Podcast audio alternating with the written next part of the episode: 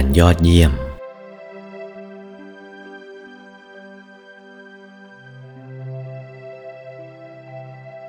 ทานในพระสูตรสิบ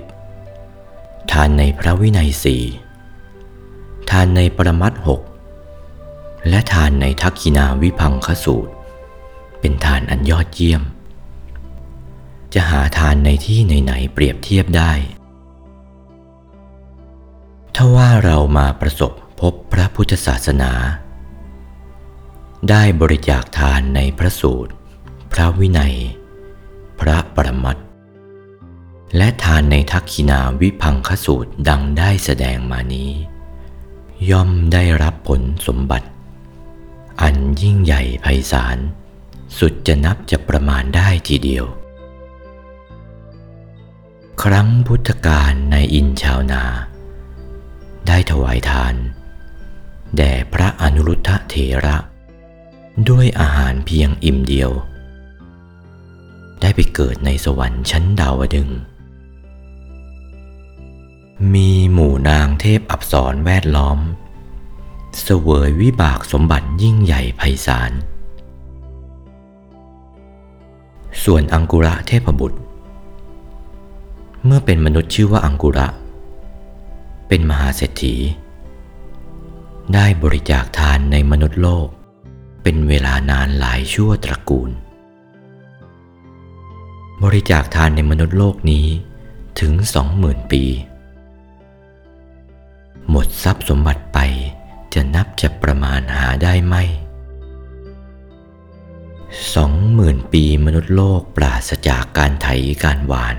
ก่อระเบียบเตาไฟยาว 12 โยชน์ ระยะหนทางเดินห้าวัน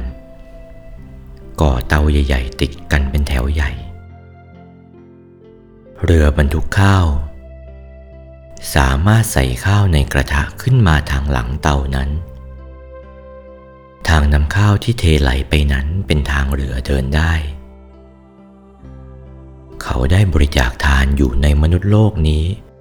สองหมื่นปี ครั้นตายจากมนุษย์โลกแล้วได้ไปเกิดในดาวดึงเทวโลก แต่สมบัติของอังกุระเทพบุตรสู้ของอินทกะเทพบุตรไม่ได้ สมบัติของอินทกะเทพบุตร ยิ่งใหญ่ไพศาลกว่า เพราะอินทกะเทพบุตร เมื่อเป็นชาวนา ได้ถวายทานแด่พระภิกษุ ในพระพุทธศาสนา ส่วนอังกุระเทพบุตร ได้ถวายทานนอกพระพุทธศาสนา คนผู้มีศีลในทานของตนไม่ได้มีแม้แต่เพียงคนเดียว วิบากสมบัติจึงสู้ของอินทกะเทพบุตรไม่ได้ เห็นปานชนี โอวาท มงคลเทพมุนี หลวงปู่วัดปากน้ำภาษีเจริญ จากพระธรรมเทศนาเรื่อง พัตตานุโมทนากถา วันที่ 9 พฤษภาคม